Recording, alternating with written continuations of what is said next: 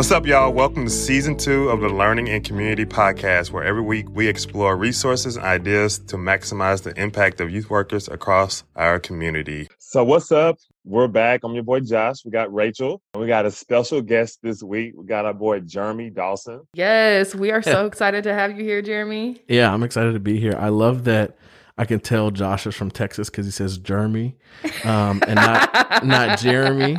That's cool. You know, Jeremy, we're excited to have you here. For those of you who don't know Jeremy Dawson, he is on the Tacoma YFC board. He's the chair of board governance. Yeah. Okay. He's important, people. Yes. The chair. Okay. We've also gotten to partner with you, Jeremy, on some projects with our kids, with our students around financial literacy and all that stuff, because you work for Thrivent. Yes. Yeah. And which is a financial management company. Am I right? Yeah. It's a financial services organization that specifically works with Christians. So I love that. We want to help people make wise decisions with their money so that they can live generously. Well, that's what's up. Not only do you do all of that, but you let me mentor your 12-year-old daughter. 13. Yeah, she just turned 13. 13. Yeah, 13 on the floor. So she is a teenager now. Okay. Don't get me started. Yeah, so we're really excited to have you here. We're going to talk about a lot of stuff, but Jeremy, can you just describe what it was like growing up in Tacoma for you? Give us some background about who you are. Yeah. How you became, because from where you came from to where you are now is a pretty long journey. Yeah, it's a pretty long story. I'll try and boil it down to just a couple sentences. Yeah. Born in Tacoma, I spent equal time in the church and in the streets. Which is a very unique, scenario. So, grew up in church, mother raised me and my brother, and my sister, God-fearing kids, that whole deal. But at the same time, I had a lot of friends who were living street life, involved in gangs and such like that. And so I found myself kind of with this internal tension for all of my upbringing with, my love for God and also my love for, the community, the streets, got involved in, gangs and street life. And then fast forward, music was one of the tools that actually kind of helped me come out of that space. My mom, as a young musician, she let me play at anywhere, people would have me. And so I was able to be exposed to different, styles of worship, different styles of music, and different kind of thoughts from people, different cultures. And so I always knew kind of at a young age, probably preteens, that there was something outside of my neighborhood. And so I'm super grateful for that music was able to kind of take me from being this kid from the hilltop to, traveling nationally and doing all these really cool things and being able to see a different side of the street life. I was the kid you're trying to reach, right? Like I was that 11 to 19-year-old from the streets who, needed someone to come along and share their story with me. And so it's good for me to sit on the board and think about some of the decisions we make at the larger level, and make sure that the voice of, our target audience is still being heard. So let's kind of jump right into our first conversation. It's 2020. Everybody knows what's going on, COVID and race issues. In your opinion, why should Christians or youth workers care about race issues? Yeah. As you said, this year has been crazy, right? COVID, tons of just social uproar. There was a small election a couple weeks ago. I'm not sure if you're aware of that. Forgot about it.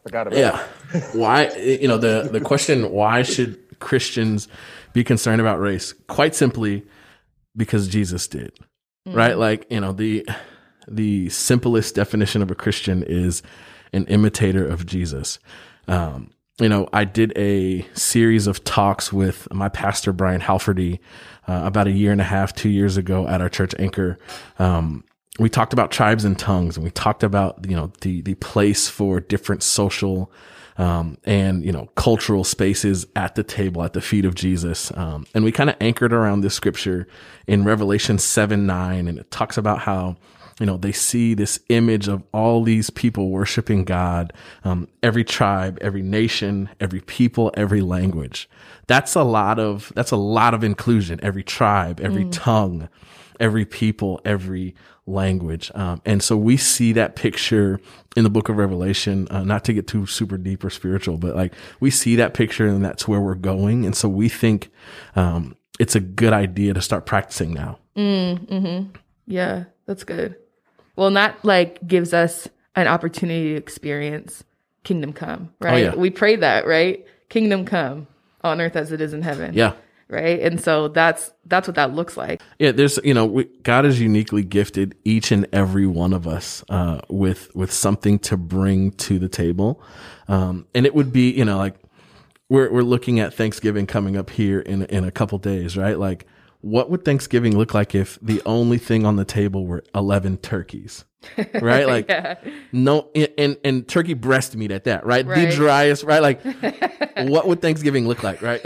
On the inverse, what would Thanksgiving look like if it was only cranberry sauce, right? Like you need each one of those things. I am getting hungry actually as I'm thinking about this, but you need each one of those things to make that meal great. Yeah. You know, they can't stand on their own. Yeah. You know, I was in a diversity training with a Christian leader here, and he was saying, you know, like he loves to see the body of Christ, not as a melting pot, but as a salad bowl. Mm-hmm. And I love this analogy because in a salad bowl, everything is still unique, right? Lettuce is still lettuce in a salad bowl. Carrots are still carrots. Tomatoes are still tomatoes, but they work in this harmony, right? Like no one has to shun or strip themselves of what they actually are, right? But they work together in this balance, not in the same way like a soup where everything just kind of becomes the soup. And I don't think that that's what the body of Christ is called to. I think we're called to be unique and unified. That's good. So like, what does it look like to turn a soup into a salad? Yeah. You know, because like we've been in this place for a long time where we've asked folks to shed pieces of their identity. I think a lot about a friend of mine who grew up Catholic. She's Latina, and she felt like when she converted and became part of an evangelical church, she had to like lay down her like background at the door and just like meld in. And so, yeah, how do we come back from that? I guess like how do we turn the soup into a salad? Yeah, I think it's, you know, one, to your point, I think we're all kind of learning and growing in our knowledge, and trying to be more like Christ. I think that it can happen. Let me first say, I think that it can happen. I think that the process in which it takes is where we get hung up, right? I think turning a soup into a salad, if we want to go with that analogy, it takes hard work. It takes hard conversations. It takes being okay with being uncomfortable. Right. And those are all things that people don't really like, you know, like no one loves hard conversations, right? Like I've never seen anyone who goes like, man, nothing energizes me more than just a tough conversation. Right.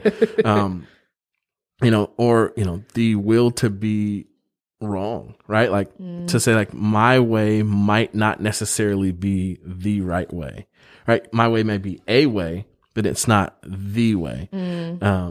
And then to lay down our own, you know, expectations, right? Like, so as an example, you know, I was talking with a friend of mine who he's probably about 20, 30 years older than me. And he was saying his mother, his family grew up Catholic, and their family left the church when he was about 11 because someone brought acoustic guitar to the church. Now, if you fast forward to 2020, right? Like, what church doesn't have an acoustic guitar, right? But, you know, for him, all those decades ago, you know, his parents thought that church was, you know, destined for hell because someone brought an acoustic guitar into the church. So it's those simple things to go like, can I release my need to be right? Can I lean into the collective? Can I ask the hard question? I think that you brought up a really good point in the talks we were doing, Tribes and Tongues. Brian and I, we kind of set this scenario that said there's a difference between, you know, segregation, assimilation, and what we call innovation. So for us, in the terms of, you know, culture in the church, segregation says, hey, you do your thing, I'll do my thing, right? Like not, you know, not in the negative way, but just going like, hey, you do your thing. What you do is fine. Just as long as I can do my thing over here and it doesn't have to mesh, right? Assimilation says you do my thing. Right. And that's what your friend was kind of feeling, right? Like in order to be accepted here, you have to do my thing. Right. And what I think the kingdom is called to is what I call innovation, that says, let's do something new together. right? Like, let's take what you value. Let's take, you know, some of my experience. Let's, of course, align it with scripture. And then from there go like, let's create something new together. Yeah. And so I've seen that happen in pockets. There's a church that I know that, you know, every now and then they'll sing some of the songs in Spanish, right? Like, so like they may sing one verse and then they might sing the second chorus in Spanish, or they might add things like, you know, moments of silence. And so you go, how do we create a moment where, you know, I come from a gospel background, so we can have really high energetic worship, but then to also make space for someone who just needs a moment to process. Mm-hmm. Right. So you create that space for everyone. And I love to be in a space where everyone is equally comfortable and uncomfortable. I mean, we could probably, that's so many questions and stuff we can go off of, but I'm going to try to keep it in just because our audience. But so all that's good. But if I'm a youth leader, right, how do we implement, or how do I implement the stuff that you're talking about? How do I implement innovation instead of segregation? How do we turn our youth ministries from soups into salads, per se? This is a kind of tricky conversation. So the first thing that I will say is listen. All right, I think I want to lead with that, right? Like, lead with a posture of learning. And I think you can own that, right? Like, to me, there's nothing better than a group from, you know, this homogenous group from Parkland going like, hey, we recognize that we are a homogenous group and we are trying to serve a diverse community. I think there's a lot of weight in just being able to call that out, and saying, you know, quite simply, hey, would you help us? Right? Mm-hmm. Like, I don't know what help looks like just now. But I do want to listen, right? I want to hear your story. Right. I want to, you know, get some cultural context.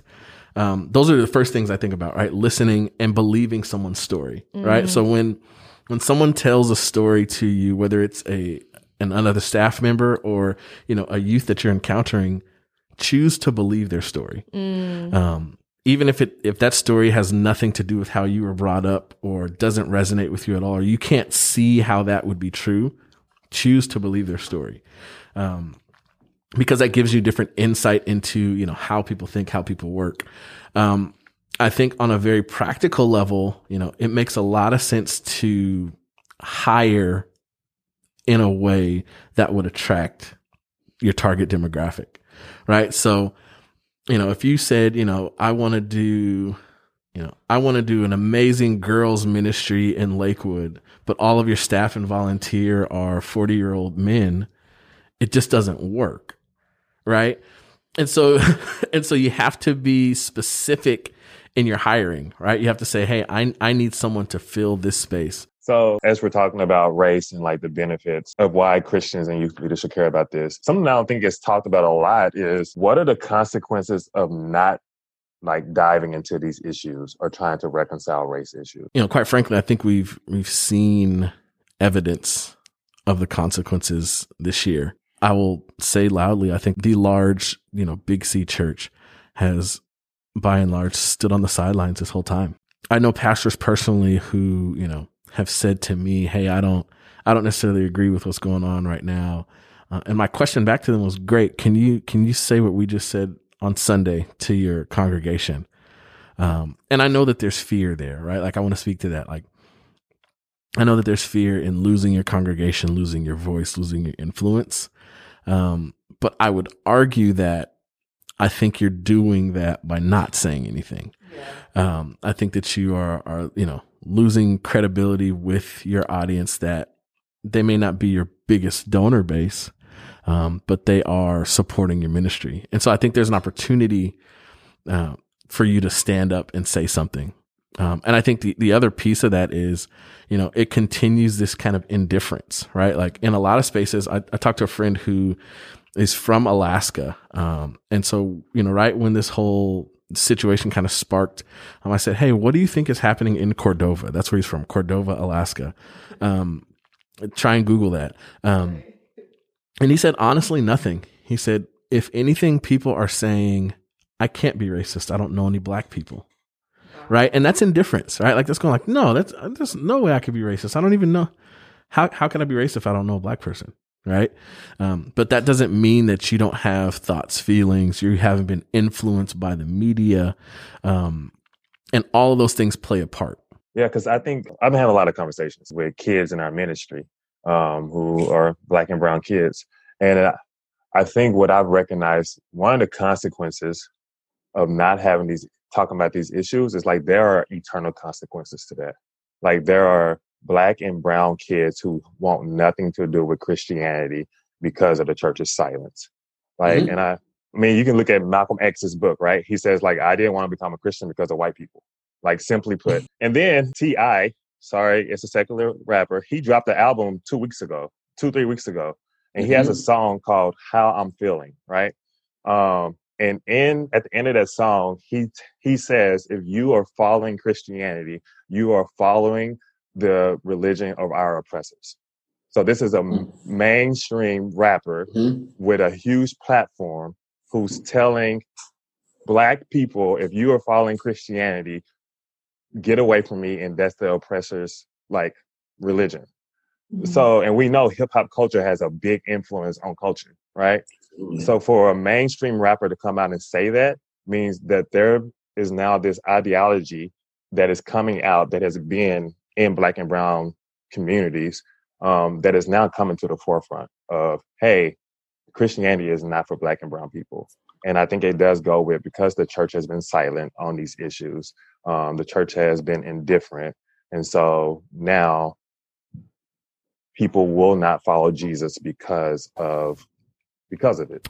Yeah. And I think it's important, again, to say that we're not saying have the conversation for the sake of, you know, keeping your audience. And so it takes courage on that end to say, hey, like, I want to step into this. But I will continue in the lens that I put, you know, in the front. Like, I believe strongly that scripture says, this is the way forward. I believe strongly that Jesus, if you look at the model of Jesus's life, I think about, you know, the woman at the well, right? Like, you know, the Samaritan woman, without getting into a whole Bible lesson, the Samaritans were people that the Jews called half-breeds, and to the point where if you had to go from one point in Israel to the next, they would actually go like a 2.5 days journey around Samaria so they wouldn't go through it. But if you look at the scripture, you know, it says Jesus had to go through Samaria. There's no other scripture that I'm aware of that says Jesus had to do anything, but this one specific passage says Jesus had to go through Samaria. And I think if, you know, as you look at that space, obviously, you know, most people talk about the woman in the well and her, you know, 5 husbands and all that other stuff. But if you look at the cultural context of that, like what Jesus was doing in that space, what he was speaking to in that space is on the same level as what we're speaking about now, right? Like, there is no difference between who you are, how you show up. Jesus is enough for all.